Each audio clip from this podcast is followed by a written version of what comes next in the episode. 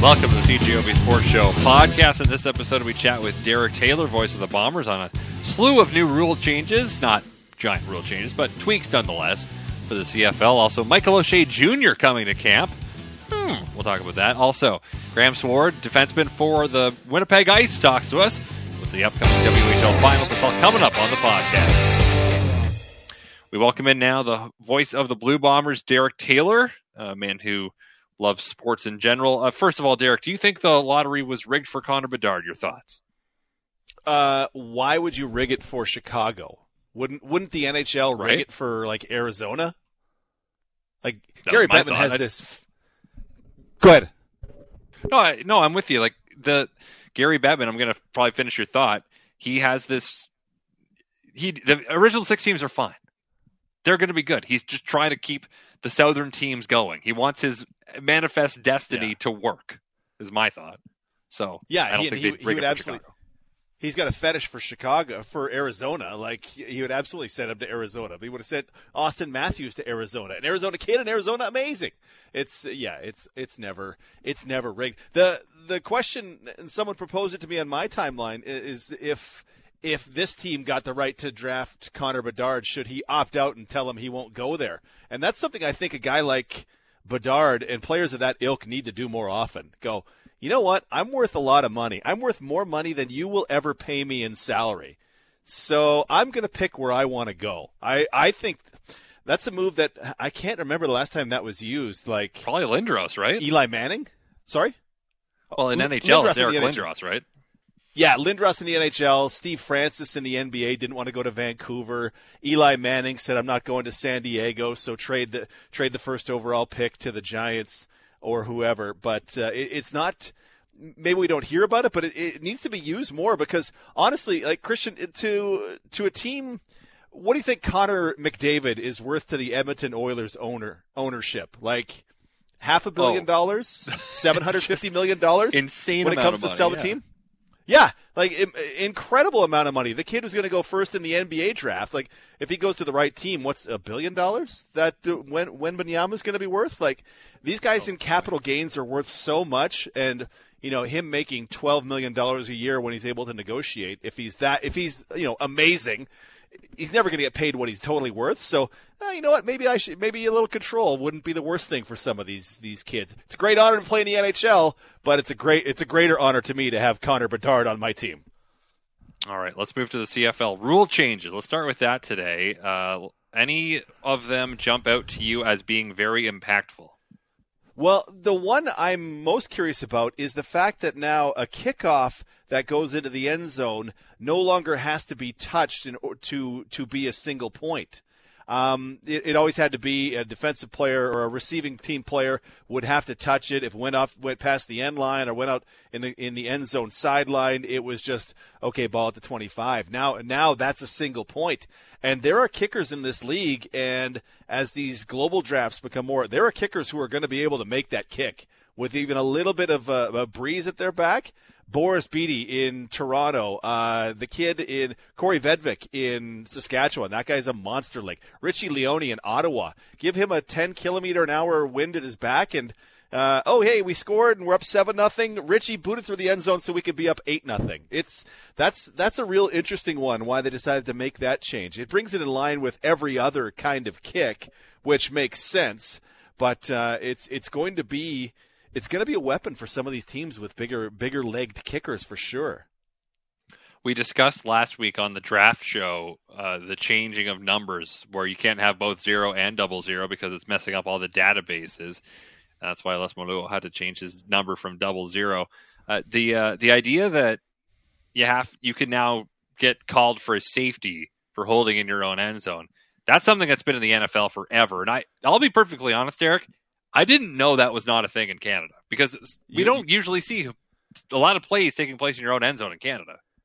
Yeah, when you're watching football, right, and you hear holding in the end zone, you naturally bring your hands together over your head if you're rooting for the team because it's two points. I, I'm, I'm 100% with you. I'm, I'm kind of sort of embarrassed to say I didn't know that that was not a safety because it just makes too much sense that that, that would be the case, right? It's you can't, you could just hold endlessly on plays from your own one yard line and unless they decline it, like you just keep going forever. So I, I really I like that one. That one's there should be a, a significant reward for you know uh, drawing a holding penalty in the end zone. So I, am a big fan of that one.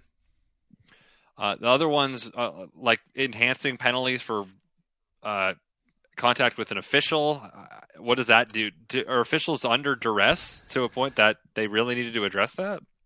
I don't think so. I think maybe they they noticed, you know, maybe they uh, this is a hole in the in the rule book. I mean, the CFL the last time that I can remember, I, I remember was it Jonathan Rose contacted an official I shoved an official in the playoffs, and you know they let him play in the Grey Cup, and then suspended him for the the ensuing pre or regular season games, and then just rolled back his suspension because who cares? It's too much longer. You know that's that's the thing they need to to work on is hey, if you touch an official, we need to we need to get tough on you on the suspension side of it. A ten yard penalty.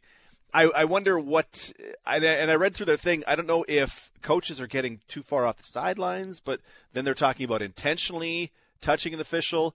I, I don't know that I noticed, you know, in 20, what, 22 Bomber games last season, I don't know that I noticed too much of players getting close to officials, but maybe we'll keep our eyes peeled a little more because yeah, they, they brought in the rule for, for reasons that I, I'm not 100% sure of, but they're, they're probably not doing it willy nilly.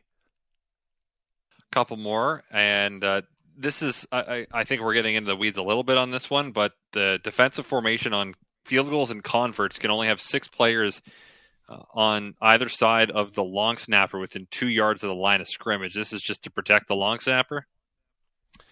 Um, that's a great question. Um, because you would get. Uh, They're trying to take away the overloads, right? Oh, on, on really? kick plays. Okay. Yeah, yeah, So I mean, kick plays are. I presume they're talking about place kicks as opposed to. Yes, to it's plays, field goals and converts right? only. Yeah. yeah.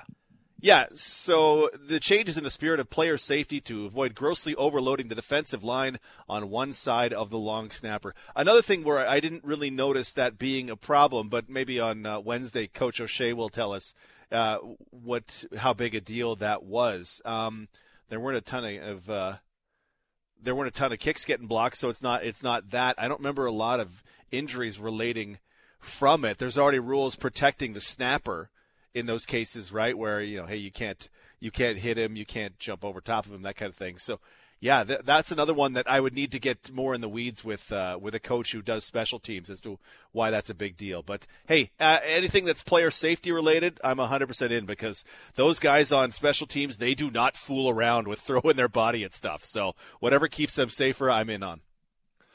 And then they're just changing the the starts of drives to align with other things at the 30 yard line. So that just that just makes sense. And the zero thing is about uh, the databases. So overall, last year they'd made some pretty big changes, Derek. This year it's very just fine tuny, right? That's the feel here. Yeah, I, I, think so. The the one being the kickoffs for the single point. I'm curious to see if that does become a strategy thing for uh, for teams and for coaches. They did move the the kickoff back five yards last year, right? So it'll be that much tougher. But uh, what was it, the 21 Grey Cup? If Tim White doesn't, you know, if he, he didn't have to touch that one, he could have just let that go through the end zone and give up the point instead of kneeling down and uh, and making a fool of himself. Could have made it easier on himself that way. Who knows? Who knows what uh, what they're thinking of? But yeah, that's that's the big one. And then this, I'm the first safety for holding. I wonder how many. And now I'm to dig into my database and try to find how many holds would have happened in that area. All right, so we're at the point now where every day we're getting emails from the Blue Bombers saying the Blue Bombers have added players to the roster, players to the roster, and most of the time these are players that will come and, and probably just go uh, as training camp goes along. The odd time these players will end up making an impact, but oftentimes they do not. Today, five players added to the roster, four Americans, and then uh, a national receiver, uh, Michael O'Shea Jr. Where, where have I heard that name before, Derek? Yeah, he is the son of Mike O'Shea, the Bombers head coach. So it's something we kind of wondered about. And people had texted into the coaches show later in the season. Oh, ask Coach O'Shea about the season his son is having with the Okanagan Sun in the junior league, and would he be a fit for the Bombers in the future? And and Mike O'Shea didn't really want to talk about it. I feel, I feel like I took from it that he kind of wanted Michael to be his own man, right? And Michael's going to earn, you know, everything w- without, you know, the, his very Hall of Fame and super successful head coach father. It's it's neat to see him get a chance because when you look at Michael O'Shea's resume as a as a junior football player, it's nothing to sneeze at. Like he didn't get he didn't get drafted, but a two-time junior All Canadian, uh, one as a returner, one as a receiver. That's nothing to sneeze at in a, in a league that needs Canadian receivers. And I mean, when you look at what the Bombers do, they they liked having say Tyrell Ford as one of their gunners on special teams. So if if, if Michael O'Shea Jr. Uh, can be a gunner, could be you know a returner in a pinch, if he could do some things in the receiving game, if he can show that in the first three days of rookie camp, there's no reason he's not around for main camp because he's 23 and he's got clearly got some talent and he's clearly got uh, you know the pedigree of a Hall of Fame football father. So yeah, that's a, that's a neat one to see. And I, I think it's kind of I think it's nice the way it, wor- it all worked out for the Bombers. O'Shea is definitely going to answer that question pretty early in his first press conference, right? Yeah, absolutely. And he's going to be like, "Yeah, he's here like any other player," and that'll yeah, be about be very it. short. Yeah, I, when I was talking with uh, Jim Toth earlier, he suggested that that uh, Mike O'Shea, Coach Mike O'Shea, probably had nothing to do with the decision to bring in player Michael O'Shea Jr. And I feel like I feel like there'd be the hands off that, that Mike O'Shea, the coach, would would want from this, right? Like, hey, if you guys think he's good enough, I you know, I, I would be very biased toward my son. I would abs like, no, my son should be the starting quarterback of this team. Pay him five hundred grand. Be knocking on Kyle Walters' door trying to get him a big fat paycheck. But uh, uh, Mike O'Shea, I'm certain, is nothing like that. No, you'd be the you're the head coach at Nepotism High. I don't think that's how they do it uh, in Blue Bomber exactly. land. And, and, uh, and I, I I wonder if they if Kyle Walter said to at least gave Mike a heads up, hey, we're gonna bring your son. in. Is that cool? He's like, yeah, probably. That's that's you fine. Think he's good enough? You know, yeah. Yeah, I mean, yeah, I mean, I mean like, like, as you mentioned, uh, right? They bring it. The reality of training camp is you bring in a lot of guys that are very good where they play, and then the question is, can they make it at this level? And a lot of times the answer is no. And they yeah. could be practice roster guys. They go back to whatever other league in the states they're trying to make it in now. There's a lot of alternative options. I think the XFL championship was last weekend. I think I don't remember, but I think I saw an ad for it. The the reality is, you know, it's a good story and it might be over in a in a week or two. Or if he's that good, well then make a name for yourself. That you know is, is right. even if it was you know Michael Johnson Jr. Well, there's a famous Michael Johnson. I, you know whatever it yeah. is. Yeah, and, and I think I think these these moments we get we get lost, right? I, I, I especially get lost in well, where's the guy going to fit, and where's the formation, and how's it going to work, and how are they going to do against Edmonton in first game? But there there are there are moments where when it just doesn't matter, you you could do something that's nice for the people involved right? It's it's it's nice when senior night in college is nice because the end of the bench senior who sucks at basketball gets to start. And you go, okay, well, he doesn't really deserve it, but he's a senior, so and it doesn't matter. So let's celebrate him, right? Uh, Mike, this gives Mike O'Shea and Michael O'Shea, his son, uh, this could potentially be a really nice moment. Like, yeah, I, I, played for my dad for a little bit uh, in the pros, and that was it was nice. If if it doesn't matter, well, let's err on the side of, of giving people good memories. I, I, like if that was any part of this, I love it. And, and, one other thing to point out too, he is just 23. He just turned 23 yep. in, in uh, March. You look at some of the other people they brought in today: 1992, 1996, 1997, 1997. All Americans as well, and O'Shea is obviously Canadian. You know, never you never know. Maybe this isn't the year, but this is just part of the story for him. Yeah, no doubt. You you get a chance to show it off, and hey, uh, hey, how did he do in camp? How did he look? We're we need a we need a Canadian to fill out our depth chart. We, uh, how, what do we do? It's it's like all the other guys, right? Ninety five guys or however many will be rookies for this year. Just trying to show something. Just trying to make your mark. And yeah, it's it's it's going to be a good story for for a day, and then we'll see what Michael O'Shea Jr. Uh, is, is made of on the field. Because yeah, warm fuzzies are, won't help him make the you know team that's been to the Grey Cup three straight years. So finally, Derek, before I let you go, then looking ahead to uh, rookie camp on Wednesday, the opening of it, you'll be starting uh, our training camp reports. You'll be on the show every night. But is that now jumping to the top of your storyline list for day one of rookie camp?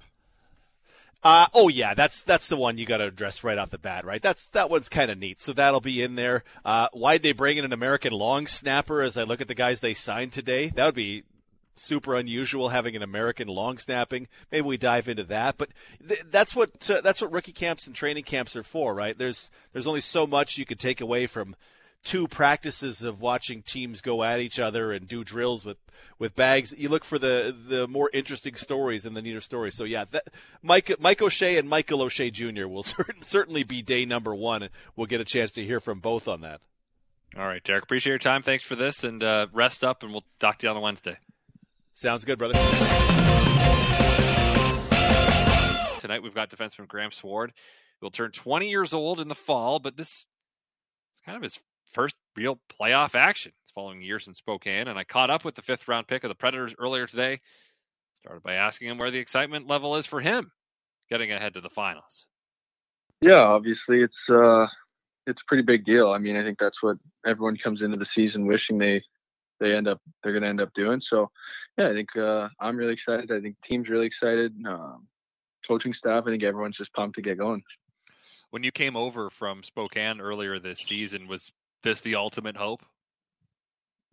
Yeah, yeah, definitely. I think uh, you know I knew I was coming to a team that had a chance to win, and um, you know every we've, we've just taken every step closer and closer to winning. So um, you know we're kind of at the this is kind of the final final hurdle is is this series. So um, I think when I got traded over here, that was definitely definitely something that I was looking forward to was uh, was the playoffs and and uh, hopefully winning a championship because for you, uh, you didn't really get that in Spokane, did you? With just uh, from what I can see, three playoff games in your time there. Um, my team actually, uh, my first year at 16, we had a really good squad. Um, you know, um, we had a couple NHL draft picks: Ty Smith, Adam Beckman. Um, we had, we had a really good, really good, solid team, and a little bit of an older team. So I think uh, we probably could have made a push that year, but um, as you know, the COVID came in, in in 2019 there and shut everything down. And then uh, 2020 there was no playoffs. So um, and the way junior hockey kind of seems to go, uh, teams kind of go up and down as guys come and go, and um, you know you kind of push for push for picks and push for players and, and trade away picks and that kind of thing. Um, you know teams kind of go up and down, but um, yeah, last year we only uh, we didn't make it out of the first round, so um, it's it's been a good good experience so far, uh, making a making a long run and and playing hockey for this long. So for you then coming over mid season, was there ever any issue gelling with this lineup, or because of all the talent on it, was it right away like, oh, I feel like I belong here? Yeah, I think coming over, um, it was definitely exciting to be able to play with with elite players, and um, you know, you always want to play with the best guys, and um, every day in practice you get to play against them makes yourself better going against the, those top guys. And i think we have a really good group of guys in the locker room and um, the type of team we are we're very very close and, and, and tight knit. So i think it was it was easy for me to kind of come in here. They they welcomed me with open arms and um, you know welcomed me into the team and made me feel like i was a part of the team for for longer than i had been when i first showed up especially um, you know, guys just including you with different things that they were doing, and um, definitely made it easier my my transition over from from Spokane. So, looking at this upcoming series now, is there a ever a, a layoff that can be too long between series? Um, I am I'm not 100 percent sure on that. I think every guy's a little different, every team's a little different. Uh, I think with us, you know, it was it was good to get the get a sweep in, in the in the final there. Um, you know, obviously that's what every team wishes they could do is come in and win four straight, and and that's what we did. I, I think we kind of set that goal for ourselves and we accomplished it. So it was good to good to get that win and and kind of solidify ourselves into the final. And um, you know, obviously in the playoffs you're playing a lot of games in in a short amount of time, and the playoffs are a little bit rougher. Um, you know, guys play more minutes than usual, so I think uh, I think the rest is, is good, and you know we'll we'll have some time to get some good practices in here, and and we'll be ready to go on Friday night. And knowing that it's going to be a, a long travel series, especially if it's Seattle that does indeed win tonight, to get to to play you guys. I mean, I don't think I haven't looked it up, but mathematically, that might be the longest possible distance between two cities in Canada and junior hockey. Yeah, I think uh, I think so. I think uh, you know playing out in the West here, um, you know the Western Hockey League's notorious for having those having a very being very spread out, and um, you know I think if you look at it on a map, I think you're probably right. Actually, I think that is probably the furthest series possible. Maybe maybe Victoria, but um, yeah, it's definitely up there. So the travel for for those series, then I, I guess having the a long layoff, even if it is nine days, which is a long time, to be rested for a the fact that it's the finals, but b the travel of it. I, I'm thinking that that could be an advantage for your side. Yeah, I think uh, you know you try to get an advantage every every chance you can, and um, you know that might that might help us out for sure. Just having that extra little bit of rest, and um, you know, as you just said, they they got a game tonight, so um, it it should be uh, it should be good. So we don't yet know who you'll be playing, so I can't really ask you for a scouting report. But will you be watching tonight's game very closely? Um, I'm not sure. I think uh, you know, I think the coaches do a great job of preparing us for who we're playing, and um, obviously we don't know yet, but um, I think we'll be ready for for whatever team wins. And um, I think my I think myself, I might watch that game um, if if I get around to it. Obviously, it's a it's a 7 p.m. Pacific start, so it's a little bit later here. Might catch the first period and then probably head to bed. You're from the West Coast. You lived in, in within Spokane and in Washington for years. What do you think of life in Winnipeg? Yeah, I think it's been good. I think uh, you know it's definitely an adjustment for for me coming from coming from Vancouver, just outside of Vancouver. It's uh, a little different. Um, we get a lot of rain in Vancouver, and uh, I've never been in minus 40 before. So I think it was definitely an adjustment for sure. Um, getting a legitimate winter and uh, and all the snow and uh, the cold temperatures and stuff. But um, yeah, I think it was I think it was kind of fun coming out here, seeing a different place, um, different people, the way things work, that that whole thing. I think it was kind of cool to to come out here and, and live in a place I'd never been before. It was uh, it was kind of exciting for me to kind of see how uh, how people out here do it. Did it make you feel feel more Canadian? Yeah, definitely. I think uh, I think when you when you wake up in the morning, walk outside, and your your beard freezes, it definitely makes you feel a little more Canadian than when you're looking outside at raindrops falling. But if you had to choose, and you're not offending anybody if you don't choose Winnipeg, would you choose a rainy winter or a really cold winter? Well, you can't shovel rain, so I mean, take that as you will. But um, I don't know. They each have their uh, they each have their positives, and um, you know, I thought I thought I had a great time this winter, kind of coming out here, being in the snow. I went down to the Forks and um, walked on the river, and uh, I thought that was pretty cool. Skating outside, and I've never really done that before. Um, where I'm from, you can't do that, so um, yeah, I think it was uh, I think it was pretty cool to kind of come out here and just see see what it's like. And um, I'm not sure what I'd choose to be honest. I think I think they're each good in their own way. Very diplomatic answer. Good job. Uh, before I let you go, looking ahead to the future after the season is done, have you really thought about what's next for you yet? No, not really. Um, I think I might, and maybe this summer you kind of look at look take a little dive into it look a little deeper into what's going on. But uh, as right now, I, am focused on on the season and and what's going on here and what we're trying to accomplish and and just being fully bought into that. And um, once that's all said and done, wherever we end up, I think then you kind of start thinking about the the next season right away and summer training and, and all that stuff. So I think uh, as of right now, I've really looked much into it. Fair enough. All right, Graham, appreciate your time tonight. Thanks for this and best of luck in the finals. Thank you. I appreciate it. Well, thank you very much for listening to the CJOB Sports Show podcast. If you like what you heard, guess what? You can hear more every weeknight on CJOB from 6:30 to 9 p.m. Of course, that is when the Jets are not playing because if the Jets are playing, then I don't have a show, but I'll be part of the pre and post game coverage anyway. Thanks again for tuning in. Subscribe if you'd like. We're available on iTunes and other places, I'd imagine. So farewell until we meet again. So long and thanks for all the. So sad that it should come to this. We to warn you you may not share our intellect, which might explain.